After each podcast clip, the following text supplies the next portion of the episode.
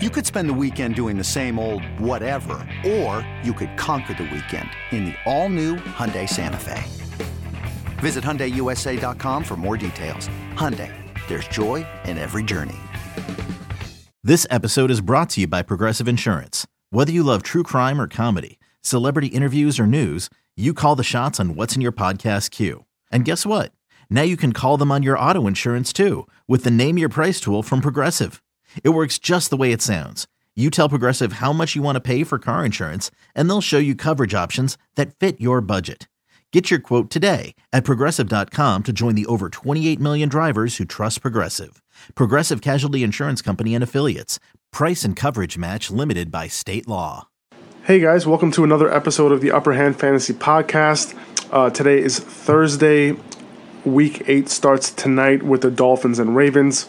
Uh, my name is Faraz Siddiqi. Uh, gonna go over the start sits today. Going to go over who you know who I think are good starts. Obviously, you're gonna start your studs, but besides the studs, uh, who are you gonna start? Who are the desperate starts this week? There are a lot of guys on bye weeks. Um, you got to find some guys who, who can fill in. So Going to go over some of those guys. Going to go in a little deep this week. Um, so desperate starts. Also guys we want to temper our expectations on, and guys who we don't want to play at all. Um, you know, guys who we just want to try to avoid if we can. Um, so going to get right into it. Um, I'm going to start with Jay Ajayi. Uh, these these are the guys that I'm thinking that are good starts this week. Uh, n- not that you wouldn't start Jay Ajayi. I wouldn't bench a guy who's getting 25 carries a game but he hasn't blown up yet, so some might have their doubts.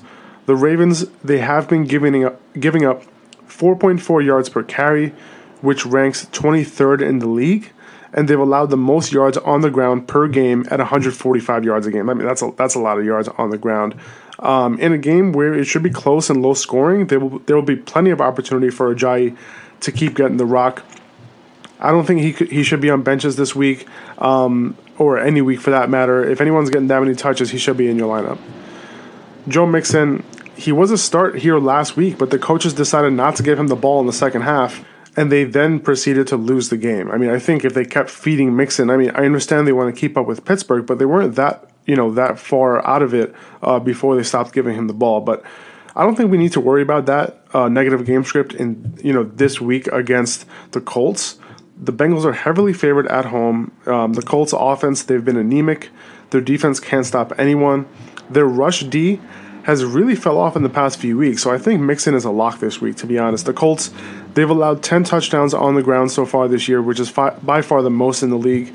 They've allowed 4.3 yards per carry and 124.7 yards per game, which ranks 26th in the league. I'm staying in it with the talent of Mixon, hoping that he gets the opportunity he rightfully deserves in this backfield. He did speak up about it last week. Um, and I think the coaches, you know, I think it just makes sense what he said. He, he I don't think he said it in a bad way. Um, he didn't throw anybody under the bus. Um, you know, he was just saying like, "Hey, let's just keep doing what, what works. Just keep feeding me the ball." He didn't complain about his bad offensive line. Um, so you know, I think he'll get the rock in this game, and uh, I think if they're up, um, he should see a good number of carries in this game. All right, Ameer Abdullah, he you know he's had a low ceiling this year, uh, but he has been getting the work. Um, he's not necessarily the focal point of this offense. We know that this offense has always been a pass first offense. Um, but you know, if he gets his average of 15 touches a week, I think Abdullah can be successful against the Steelers. Um, they have been allowing 4.7 yards per carry this year, which is you know that ranks 27th in the league.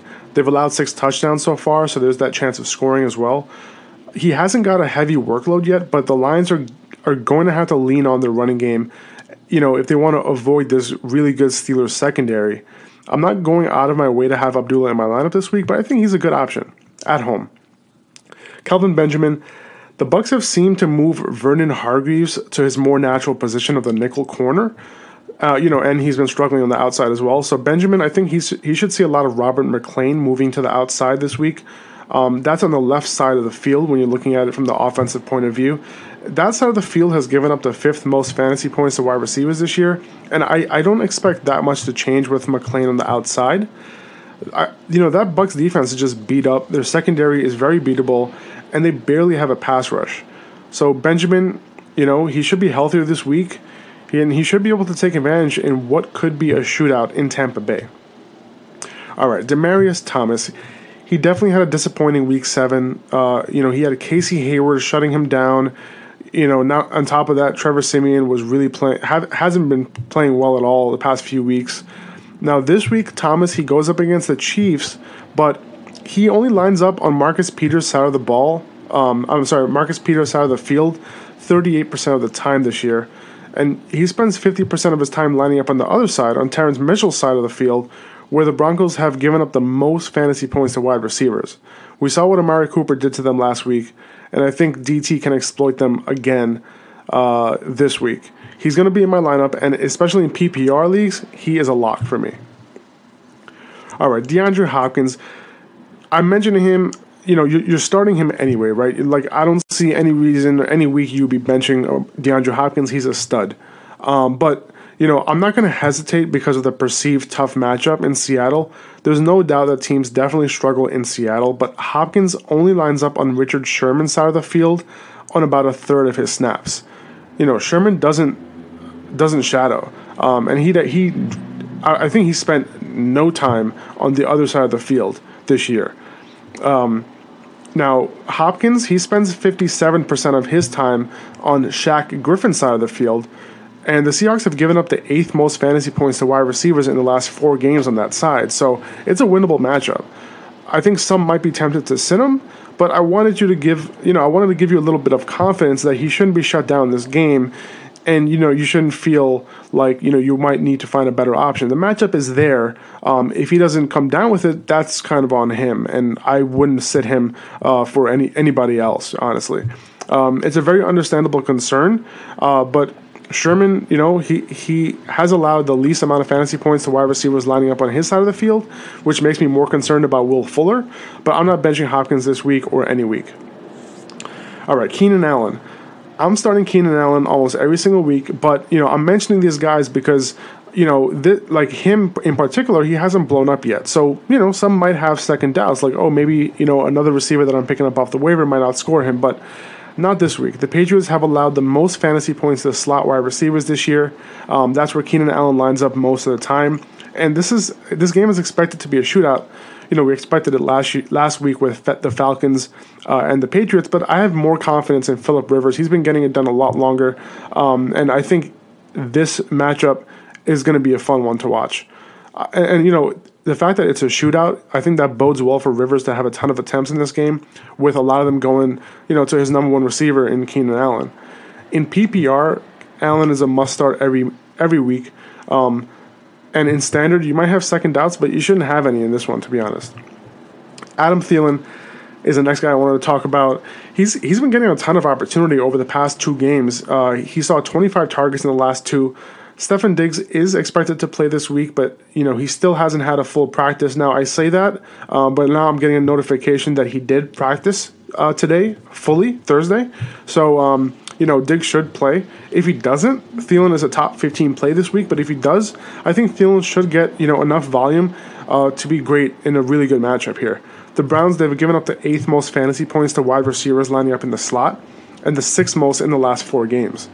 Thielen he already had 43 catches and 529 yards, which is fourth in the league. I mean, you don't think about that when you think about Adam Thielen, but he's fourth in the league in yards right now. Um, that bodes really well for Thielen, who is coming off Case Keenum's. You know, he's becoming Case Keenum's dependable go-to target right now. All right, uh, back to the Patriots. Danny Amendola, Chris Hogan. I think Chris Hogan is also an every week start because of his upside. Uh, he hasn't, you know, really got it done the last two games. Last last week wasn't too bad. Um, you know, I think he still had 70 yards, but he didn't score. We were kind of getting used to that since he scored in like four straight weeks. But um, he lines up all over the place, but he does spend a majority of his time in the slot, and that's about 50% of his snaps um, yeah, you know, you might think that Amendola is the guy in the slot, but Amendola is kind of a part-time player. He lines up, he kind of, you know, comes on the field about 50 to 60 percent of the time. Uh, so, you know, when he's not on the field, it's usually uh, Chris Hogan in the in the slot. Um, the Chargers, they're very vulnerable uh, to that slot position. They give up the 13th most fantasy points to wide receivers there, and they're pretty good defensively on the perimeter, uh, if not great. Amendola, you know, he is also a good play this week, even as a part-time player, assuming he's healthy enough to go. Uh, he he didn't practice yesterday, so when but when he's on the field, he lines up primarily in the slot, and um, even though he doesn't have quite the ceiling that Hogan does, he's still a great option in PPR with upside for a touchdown this week. Uh, you know, Brandin Cooks, he's assumed to be shadowed by Casey Hayward, so I would expect more targets to be distributed uh, to Hogan, to Amendola, to Gronk, those running backs. Um, so yeah, that's what I would expect, and I, I think that they're going to take advantage um, of that slot position. All right, Alshon Jeffery, he's a start, but this is a last ditch effort for me. Um, I think this is too good of a matchup to pass up on. Uh, Jeffery, he's been very disappointing this year, no doubt, but to be fair, he's had tough matchups. He's been one to overcome some of these in the past because he would have some ridiculous target numbers, but that just isn't the case anymore. We thought he could get it done against a Normanless Redskins defense last week, but he didn't come through. This week, he should be a lot better for him matched up with Dontae Johnson most of the time. That left side of the field where Jeffery lines up 49% of the time is a huge vulnerability for the 49ers. They've been giving up the ninth most fantasy points to wide receivers in the last four games. Um, the other parts of the field aren't as vulnerable, so Wentz, I think he should be looking to exploit this matchup. Jeffery, he needs to get it together, and if he can't get it done in this matchup, uh, to be honest, I don't think we can rely on him as an every week starter like he's being currently treated. I'm, I'm starting him in this matchup, hoping for a bounce back game. And to be honest, if he bounces back, I'm looking to trade him. He has a couple. Uh, he has a couple more matchups coming up. Uh, if he's on your roster, I'll be looking to package him up maybe for you know a better wide receiver. Package him up with an, another wide receiver on your bench uh, and upgrade that position, or maybe trade him for running back if you're in need for need of running backs. I think he is tradable on name value and off of a good off, off of a good game if he has one this week. Giggity giggity. All right. Uh, I'm going to move on to desperate starts. I'm going to start off with Josh Doctson. Jay Gruden said he's going to ride the hot hand between Doctson and Terrelle Pryor. That's just great news, I'm, isn't it? Like, ambiguity is just what we need. But if you missed it this past Monday night, Doctson got the start over Pryor, with Pryor standing on the sidelines with his helmet in his hands. So he knew that was going to happen. Doctson, he has the upper hand right now. I get it. And will get the benefit of the doubt from coaches so I think he would be the preferred play between the two. I would prefer not to start either until the situation becomes a bit more predictable as far as opportunity, snap counts, targets, etc. between the two. But if you need to plug in a wide receiver, this isn't the worst matchup to plug Dox in your lineup. Dallas struggles to continue to cover the perimeter. Um, they've allowed the sixth most and eleventh most fantasy points to wide receivers lining up on the left side and right side, respectively.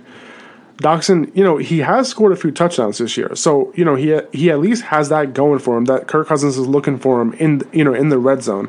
Um, we're hoping for an increased target share, and the opportunity is there for Cousins to start using his wide receivers, which he hasn't really started to do.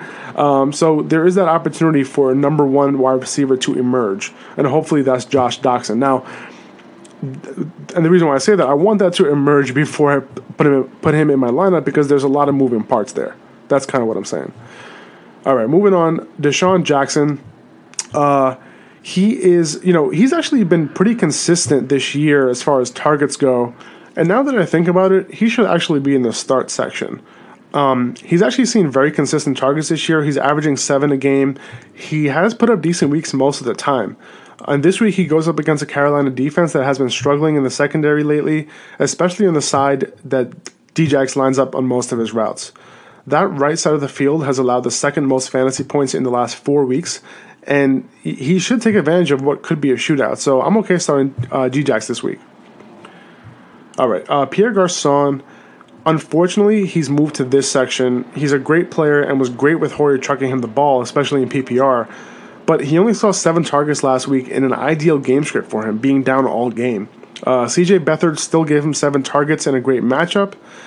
You know, so Garcon's only games prior with less than 10 targets was against Patrick Peterson and Richard Sherman. And then he got seven in this game. Now, Ronald Darby might be back in this game, uh, but he's yet to put in a full practice. So without Darby, this Eagles defense has been very vulnerable on the perimeter, giving up the second and eighth most fantasy points to wide receivers lining up on the left and right side of the field. So assuming that the Philly pass rush doesn't take over, you know, Garcon should take advantage of the matchup you know, if Beathard can find him. I would downgrade Garcon if Darby plays, though. All right, LeGarrette Blount. He's averaging 14 carries a game outside of one game where he didn't get any work. But outside of that one game, he's almost had 14 carries on the dot in every game. The Eagles should be up at home for most of this one, and Blount might go over his 14 carry average this week. It's looking kind of likely. Um, the 49ers, they've allowed the most carries per game in the NFL this year. They've allowed the second most touchdowns in the league and the fourth most rushing yards per game. So, you know, the reason why Blount is more desperate than an absolute start this game is because he's not guaranteed to get f- more than 14 carries. Uh, he's also not involved in the passing game, and Wendell Smallwood is back and will take some of that work away. Um, but this game script, it lines up for a blunt, what we call, what we like to call a blunt game.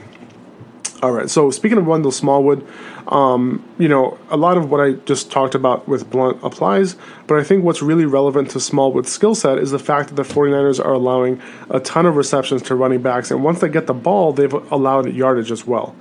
Um, San Francisco, you know, is 31st DVOA uh, according to Football Outsiders against pass catching running backs. And in case you forgot, Smallwood is playing the Darren Sproles role in this offense, so um, you know, he should get a combined 15 touches or so in both the run and pass game. All right, moving on to the Jets. Matt Forte. Uh, most of the Jets games this year have been relatively close. I mean, they've really surprised a lot of people, including myself. Um, I'm a Jets fan. If you guys if you guys didn't know that, um, outside of the game with Oakland, most games have been close. Uh, with Atlanta's offense struggling and the Jets' defense playing better than average, I expect this game to be relatively close. And they're playing in New York. Uh, Matt Forte, you know, he's been the lead dog for this backfield and had 12 touches last week when Powell came back into the rotation. But what's really noticeable is his work in the receiving game. Uh, he caught all five of his passes in week seven and caught all eight of his passes in week six. I think he could provide a decent floor and be someone you can plug in uh, in your lineup this week. I'm really only considering him in PPR because of that work in the passing game. Otherwise, his floor just isn't really that high. Um, you know, if one of your running backs are on bye, if you're in a PPR league, I'm I'm I'm perfectly fine putting in Matt Forte. Um, Atlanta's defense is 30th DVOA against the run and 18th DVOA against pass catching running backs. So Forte is not a bad start this week. All right, let's move back to the Lions. I want to talk about Theo Riddick. Now, I'm not a fan of starting Marvin Jones or Kenny Golladay, you know, because that Pittsburgh secondary has really been shutting wide receivers down and there's a void in that offense for those short to intermediate short to intermediate pass routes that Golden Tate loves to run. And Golden Tate probably won't play in this game. There's a small chance that he will play, but most likely not. So I think Theo Riddick would be the perfect fill-in for that role. We've seen him in that role for a few years now. He's been one of Stafford's favorite weapons. You know, if that offense chooses to feature him, which they haven't this year so far. Um, he is a desperate start, but a not so obvious one, and I think he could have some upside. I think in order for the Lions to move the ball, they need to find a vulnerability in this defense, and it's not the secondary. Um, the Steelers, they're in the middle of the pack DVOA in defending pass catching running back, so I think that's where the Lions will try to exploit them instead of testing their secondary too much in this game. Now, and obviously, I'm only talking about PPR here. All right, Juju Smith-Schuster, he had a full practice, so he, that, you know, that's a good, uh, that's a good sign uh, of him being cleared of the concussion protocol. Um, Martavis Bryant inactive for week eight with his shenanigans. So Juju, he should see an increased opportunity, especially with Antonio Brown shadowed by Darius Slay. Not that that's going to stop Antonio Brown, but he might not get 19 targets. uh, the Lions have given up the fourth most fantasy points to wide receivers lining up in the slot in the past four weeks. So, you know, Juju probably will line up there, you know, most of the time, and I think he can take advantage of that matchup uh, if he's going to get those extra targets. He's been a favorite of Big Ben when they get closer to the red zone. So he does have a chance for a score as well. So he's not a bad fill in this week either. All right. Uh, going a little deeper, Paul Richardson, he's a bit of a flyer, but I think with so many receivers on bye this week, he's someone you might have to consider. He, he has been lining up on the left side of the field where the Texans have been giving up the most fantasy points to wide receivers in the past four weeks. Um, Lockett's side is a bit more stingy, so Russell Wilson, he could look Rich- Richardson's way a little bit more. Uh, we've seen Richardson be able to make big plays, and he hasn't really disappointed much in most games. Like in most games, he's either getting the yardage to make you, you know, kind of happy that he didn't kill you, and or he's getting a touchdown. So, um, you know, he's been pretty good this year as you know one of uh, Russell Wilson's secondary targets. Okay, uh, moving to Dallas, another flyer in Cole Beasley. Uh, the Redskins' perimeter defenders are tough to pass on, especially if Josh Norman is back this week. If that's the case, Beasley he's going to have to take advantage of this matchup in the slot. Uh, you know, the Redskins have been giving up the fourth most fantasy points this year to the slot position. They have gotten a little bit better in the past four games, giving up the 13th most points. Um, but, you know, we've seen Beasley exploit a matchup like this before. Um, so Dak Prescott, he should look his way a bit more this week. All right, guys, I'm tempering my expectations on Dez Bryant. You know, we always temper his expectations. He's going to have a ton of tough cornerback matchups this week. And if Josh Norman is playing, it's going to be a tough one. But, you know, I'm starting Dez. He, you know, he finds a way to score. He's a touchdown machine. Uh, so I think he, he might have a he has a really good chance of scoring even with Josh Norman on him. I'm still starting him, but you know if he doesn't come out of this game with a big game, you know you kind of know why. Uh, Tyreek Hill, I'm probably starting Hill this week, but he's not an automatic start for me. He did destroy the Broncos in Denver last year, uh, but now they know what they're dealing with. So you know they might it might he might not be you know as much of a weapon if they prepare for him. Uh, the Broncos they have an anemic offense, so the Chiefs he, they could see more possessions with better field position. Uh, and Tyreek Hill can have extra opportunity than he normally would, uh, but you know he moves around enough uh, that Alex Smith should be able to catch him once he's in the slot, you know, or against Bradley Roby. Um, you know, the Broncos haven't done as well in the slot compared to the perimeter, and they definitely haven't done um, as good on, uh, you know, compared to Aqib Talib's side. But he can win against Bradley Roby. Um, there are chances for him to score in this one. You know, like I said with Dez, you just got to be beware that you know you can be unhappy with his final output you know after this matchup. But you know it's still a tough matchup. Uh, but you know if if you, I wouldn't start like a Paul Richardson over Tyreek Hill is kind of what I'm saying. Brandin Cooks. I don't think I can sit Brandin Cooks, you know, just because of how dynamic he is. He's kind of an every week start almost, but I'm tempering my expectations this week. Casey Hayward shuts Demar, you know, he shut Demaryius Thomas down last week.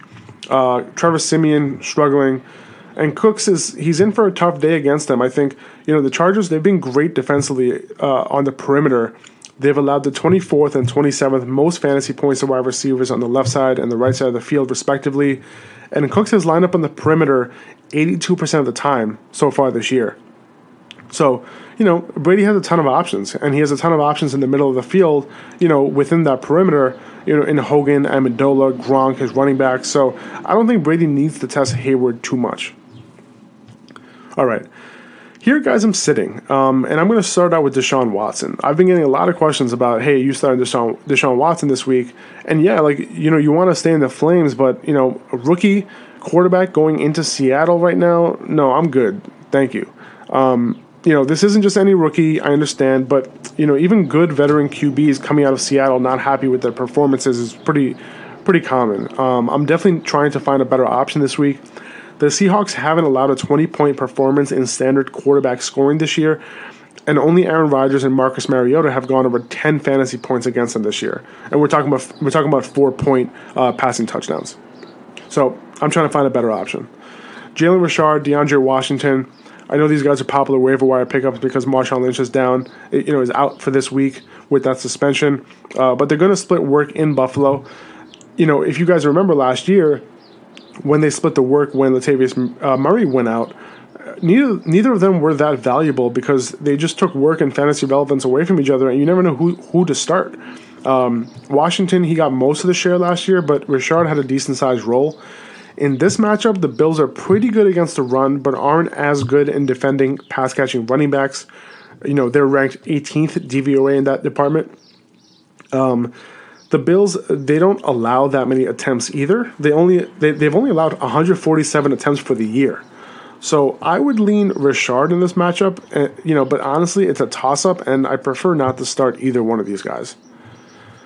All right, I'm gonna uh, so I'm gonna go back to Detroit. Marvin Jones, Kenny Golladay. Like I said, um, there's gonna be some extra target share to go around because of Golden Tate's injury. He's most likely going to miss this week. Um, there's a small chance he's going to suit up, but if he doesn't, Marvin Jones will likely get the biggest bump in targets out of these two. But the Steelers secondary have been lights out this year. As far as fantasy points allowed to wide receivers, get this. The Steelers gave up the 29th, the 28th, and the 31st you know, as far as fantasy points in defending the left slot and right wide receiver positions, respectively. So, you know, that's a tough matchup. So I'm not going to start either Jones or Golladay this week. Golladay remains a stash in case he can develop into that big receiver Stafford likes over the rest of the season. Now, Marvin Jones, you know, he he's going to get the volume most likely. So, um, I might start him because of that and he might give you a day where you know not a huge upside day, but like something like you know ten points in a PPR, something like that. Um, and if you're happy with that, go ahead and start Marvin Jones because uh, you can kind of depend on the volume. All right, Will Fuller. Uh, like I mentioned earlier with DeAndre Hopkins, Fuller's going to see a ton of Richard Sherman in Seattle. He lines up on Sherman's side of the field 40%, 48% of the time, and that's where he spends the majority of his time. He's going to have a chance to move around the formation in the slot and on the left, but Sherman has allowed the least amount of fantasy points to wide receivers lined up lined up on his side of the field. The least. He doesn't give up fantasy points. Um, you know, can Fuller get an opportunity when he moves around? Yes, but it's very hard to catch the Seahawks off guard for a big play at home in Seattle. Um, and you know, also you have to look at Fuller's production and how he produced. I mean, his production has been ridiculously unsustainable. He caught seven passes. Five of those passes were touchdowns. He's averaging only four targets since he came back this year. There's no doubt that Deshaun Watson and Fuller have some magic going on, but you know, and it's hard to bet against them to be honest. But I'm taking my chances with another decent option, and I'm going to sit Fuller in this game. I'm going to take my chances with somebody else.